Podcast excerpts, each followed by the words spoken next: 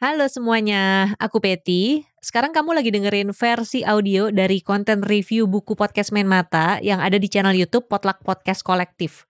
Jadi kalau kamu mau lihat versi videonya, bisa langsung ke sana dan sekalian subscribe juga boleh. Jangan lupa follow juga di Instagram ya, @potluckpodcast.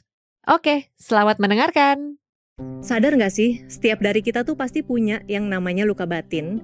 Dan luka batin yang pertama kali kita rasakan bisa jadi itu tuh dari perlakuan orang tua atau caregiver yang secara sadar ataupun nggak sadar mereka lakukan. Nah, lewat buku Si Kecil Yang Terluka dalam Tubuh Orang Dewasa ini penulisnya Patricia Kirnandita, dia tuh mencoba membahas dua hal yang sekarang tuh banyak banget kayaknya diperbincangkan ya. Yang pertama ada yang namanya inner child trauma, terus yang kedua ada namanya toxic parenting. Jadi kalau misalnya kamu sekarang lagi mengalami masalah relasi nih dengan orang lain, terus bingung gitu ya penyebabnya apa, terus gimana cara untuk memperbaikinya, mungkin apa yang aku pelajari dari buku ini bisa bermanfaat buat kamu. Kita lanjut bahas bukunya, tapi aku sebelumnya mau kenalin dulu ke penulisnya, Patricia Kirnandita. Dia biasanya tuh dipanggil Patres, Nah, selain sebagai penulis, Patres ini tuh juga seorang jurnalis dan dia juga ibu dari seorang anak laki-laki. Buku Si Kecil Yang Terluka ini tuh buku pertamanya dia dan tahun 2023 ini dia baru aja nerbitin buku kedua, judulnya itu Yang Rapuh Bisa Bertumbuh. Ini bisa dibilang kelanjutan dari buku pertamanya sih. Nah, setelah atau selama membaca buku Si Kecil Yang Terluka ini ya, perasaanku tuh kayak campur sari gitu kayaknya rasanya ya. Soalnya di bagian pengantar bukunya, Patres ini bilang memang lewat buku ini dia tuh mau mencoba menelanjangi dirinya sendiri dan itu tuh kerasa banget, saking kerasanya sampai rasanya aku juga kayak ikut-ikutan ditelanjangin gitu sama Patres. Di buku ini Patres tuh ngebahas gimana dia nih sebagai seorang manusia yang dewasa, dia tuh punya luka dari masa kecil yang diakibatkan dari perlakuan orang tuanya, khususnya tuh perlakuan sang ibu ya.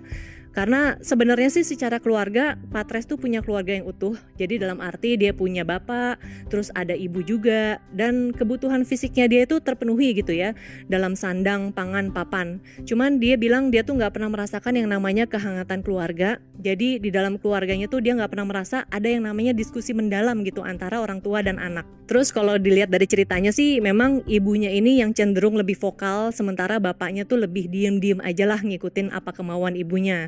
Cuman vokalnya sang ibu ini tuh bukan vokal yang kayak membuat atau memenuhi kebutuhan psikisnya si Patres ya sebagai pemandu dari anaknya, tapi justru karena ibunya tuh punya apa ya sikap overprotective, terus juga punya kecemasan dan juga kemarahan yang berlebihan terhadap hal-hal yang dilakukan sama Patres. Dan itu tuh yang bikin akhirnya cara berelasinya Patres dengan orang lain tuh jadi nggak sehat ketika dia dewasa.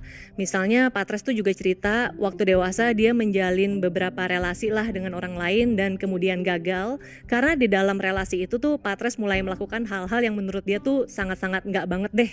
Terus yang bikin buku ini tuh jadi makin menohok gitu ya karena di dalam buku ini tuh Patres juga melampirkan cerita dari beberapa orang temannya yang juga mengalami perlakuan kurang baik gitu ya dari orang tuanya semasa mereka kecil dan perlakuan-perlakuan itu tuh bisa dibilang bahkan lebih parah nih dari ceritanya Patres. Jadi misalnya ada yang mengalami perlakuan kekerasan fisik dari ibunya dan di sini tuh Patres ngeliat sendiri ya gimana sang ibu itu memukuli temennya. Terus ada juga yang mendapatkan verbal abuse, jadi ada ibu yang ngata-ngatain anaknya jelek waktu dia jerawatan. Kemudian bahkan ada nih yang mengalami pelecehan seksual gitu ya dari sepupunya. Terus dia ngasih tahu kan ke ibunya dan bahkan nunjukin ada bekas sperma.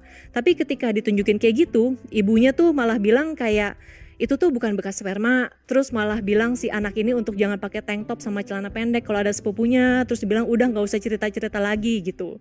Dan menariknya juga nih dari buku ini ya mungkin karena latar belakangnya Patres juga yang seorang jurnalis jadi dia juga memasukkan teks-teks psikologi yang dia baca dan hasil risetnya dia nih. Karena berdasarkan pengalamannya dia mendapatkan pola asuh dari orang tuanya kemudian juga dari pengalaman teman-temannya dan dari jurnal-jurnal yang dia baca dia merangkum ada empat gaya pengasuhan yang sebenarnya juga udah banyak bisa dibaca nih di jurnal-jurnal psikologi tapi di sini dia rangkum juga untuk pengetahuan kita.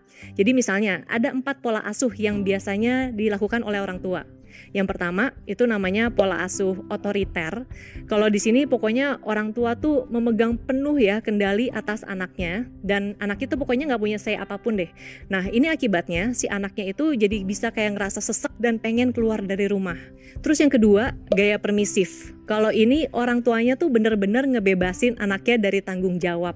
Tapi saking longgarnya akibatnya sang anak itu jadi bisa jadi nih nggak bisa ngebedain mana yang baik dan mana yang buruk. Terus yang ketiga, gaya otoritatif. Kalau ini tuh bisa dibilang gaya pengasuhan yang paling ideal ya, karena di sini orang tuanya tuh menegakkan batasan-batasan tertentu, tapi juga membuka komunikasi dengan anaknya.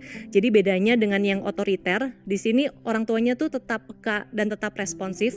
Jadi dia menegakkan batasan, tapi dia juga ngasih tahu kenapa mereka menegakkan batasan tersebut dan tetap terbuka terhadap masukan dari anak, walaupun nggak harus selalu menerima. Terus yang keempat, gaya pengabaian. Kalau di sini orang tua tuh nggak terlibat gitu dalam pengasuhan sang anak, malah lebih cenderung memikirkan dirinya sendiri. Kalau di sini akibatnya si anak tuh jadi punya apa ya rasa percaya diri yang rendah gitu dan kemampuan untuk mengelola emosinya juga kurang. Nah selain empat gaya pengasuhan tadi, Patres juga maparin ada dua gaya pengasuhan yang lain lagi. Ini juga aku rasa kamu juga udah pernah denger ya, ada yang namanya helikopter parenting, sama satu lagi tuh tiger parenting. Kalau helikopter parenting ini tuh kayak orang tuanya tuh mengontrol segala sisi kehidupan anaknya, anggap aja kayak dia ngelihat dari segala sisi gitu ya kayak helikopter. Soalnya di sini tuh orang tua kayak punya ketakutan dan kecemasan yang berlebihan sama si anak, tapi bikin si anak jadi nggak bisa mengelola risiko juga gitu akhirnya. Sementara kalau tiger parenting ini tuh sebenarnya mirip dengan gaya otoriter ya. Cuman kalau merefer ke penulisnya nih, namanya Amy Chua, dia tuh nulis buku namanya Battle Hymn of the Tiger Mother. Di sini dia bilang kalau anak-anak yang dia asuh dengan gaya tiger parenting tuh punya capaian akademis yang baik. Nah, dari gaya pengasuhan orang tua yang dilakukan ke kita, itu tuh bisa jadi akan kita lakukan juga ketika kita berelasi dengan orang lain gitu ya. Karena kan ada pepatah yang bilang ya, buah tuh nggak akan jatuh jauh dari pohonnya. Jadi apa yang orang tua kita lakukan ke kita, bisa jadi kita lakukan juga ke orang lain gitu. Walaupun pada teorinya aku sempat baca juga sih ya, tapi lupa sumbernya dari mana. Cuman ini juga sempat dibahas lah, ada banyak gitu yang ngebahas. Kalau antara ketika kita mendapatkan pengasuhan tersebut, antara si anak itu akan melakukan hal yang sama ketika dia berelasi dengan orang lain atau dia melakukan hal yang 180 derajat berbeda karena dia nggak pengen melakukan apa yang orang tuanya dia lakukan. Nah, kalau dari gaya pengasuhan yang tadi nih, kira-kira orang tua kamu nih termasuk yang mana? Coba kasih tahu ya di kolom komen. Terus seperti yang tadi aku bilang gitu ya, di buku ini kan Patres memang terbuka banget nih menceritakan apa yang dia alami, terus yang dia rasakan juga gitu ya, dari hasil gaya pengasuhan orang tuanya. Jadi dia juga nyeritain gimana relasinya dia tuh dengan orang tua, dan dari situ dia juga mempelajari sebenarnya ada empat gaya relasi seorang anak ke orang tua akibat dari gaya pengasuhan tersebut. Atau dia bilangnya dengan gaya kelekatan, yang bahasa Inggrisnya itu biasanya disebut sebagai attachment style. Ini juga teorinya udah banyak dipaparin juga ya di textbook-textbook atau jurnal psikologi. Dia bilang ada empat gaya nih yang umumnya bisa kita temukan tentang gaya kelekatan ya. Yang pertama itu gaya kelekatan secure. Kalau di sini memang orang tua itu memberikan perhatian penuh gitu kepada anaknya, mereka peka dan responsif terhadap kebutuhan anak. Jadi si anak itu tumbuh cenderung menjadi pribadi yang percaya diri. Terus yang kedua ada namanya gaya kelekatan anxious insecure atau anxious ambivalent. Kalau di sini anak tuh cenderung melihat dunia luar tuh sebagai ancaman yang mengerikan gitu ya. Jadi dia kayak selalu mencari approval dari orang tuanya. Soalnya ini tuh bisa diakibatkan dari orang tua yang ngasih perhatian tuh nggak konsisten. Jadi kadang ada, kadang enggak. Kemudian yang ketiga ada yang namanya gaya kelekatan avoidant insecure. Kalau di sini itu orang tua biasanya cenderung meremehkan perasaan sang anak atau menolak keinginannya gitu ya. Dan ini akibatnya memang si anak tuh jadi kayak nggak mau nunjukin perasaannya karena takut nanti orang tuanya akan menolak dia. Terus yang keempat ada namanya gaya kelekatan disorganized insecure atau fearful. Nah kalau ini yang paling parah sih bisa dibilang ya. Jadi anak ini bisa mengalami kekerasan dari orang tuanya baik itu kekerasan verbal, fisik, atau bahkan seksual atau mungkin si anak itu melihat orang tuanya itu tuh menjadi pelaku kekerasan.